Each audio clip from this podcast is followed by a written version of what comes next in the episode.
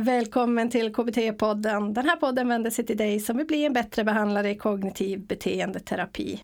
Nu är det slut med den här osäkerheten och självtvivel kring din kompetens. Här på KBT-podden kan du lära dig mer om behandling, hur du kan göra, vad du behöver tänka på och fallgropar för att säkra dig själv i ditt behandlingsarbete. Kom och bli en bättre behandlare tillsammans med mig. Jag heter Lena Olsson Lalor och du är hjärtligt välkommen.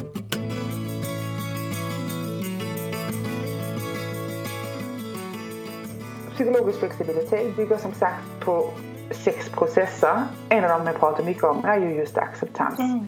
Ute i verkstaden så har ordet ofta en liten olycklig betydelse för många. Många när de hör ordet acceptans hör um, sådär gilla läget, um, resignera, tolerera, eh, kasta in handduken.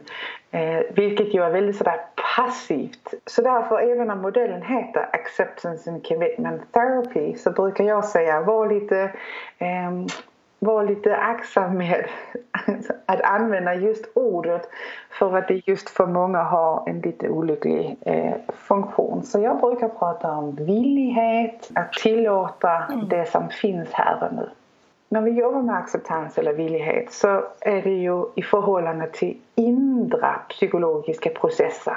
Så det innebär att om jag till exempel är i en kan man säga, våldsam eh, kärleksrelation då hade det ju aldrig varit meningsfullt att jobba med acceptans utan det finns ju jättemånga situationer mm. som vi ska och måste förändra. Men acceptans i den här modellen handlar om acceptans i förhållande till inre psykologiska processer som vi ändå inte kan förändra.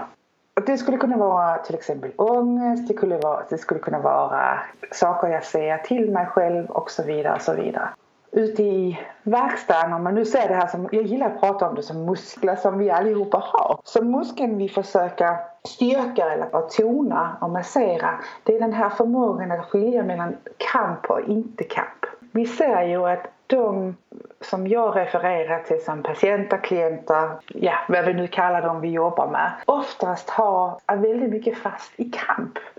Jag är ju psykolog och eh, de jag träffar, jag träffar ju ingen som kommer till mig och säger oh, jag har lite ångest men jag har kommit på att om jag sådär äter varierat och tränar lite och gör det som får mitt hjärta att sjunga så kan jag leva med ångest. Det, det är ju inte dem vi träffar utan vi träffar ju folk som per definition eh, har strategier som, som inte funkar så bra. Eh, mm. Det är därför du och jag har ett jobb. Ja. Så när folk kommer till oss så är de oftast väldigt mycket i kamp med någonting de inte vill ha.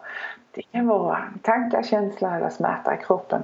Och det vi då jobbar med är att titta på att börja släppa taget om kampen eh, och göra plats för det som är, vilket ju är svårt.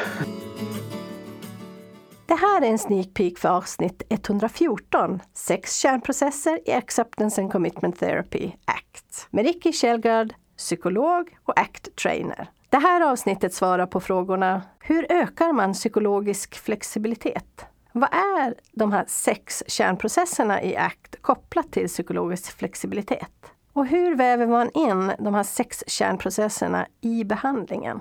För att lyssna på hela avsnittet, gå in och prenumerera på podden www.blienbattrebehandlare.se 114 eller googla på Bli en bättre behandlare så hamnar du också rätt.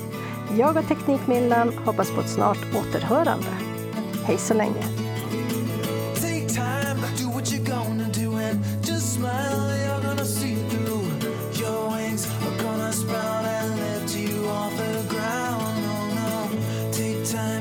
What you gonna do? Just smile, you're gonna see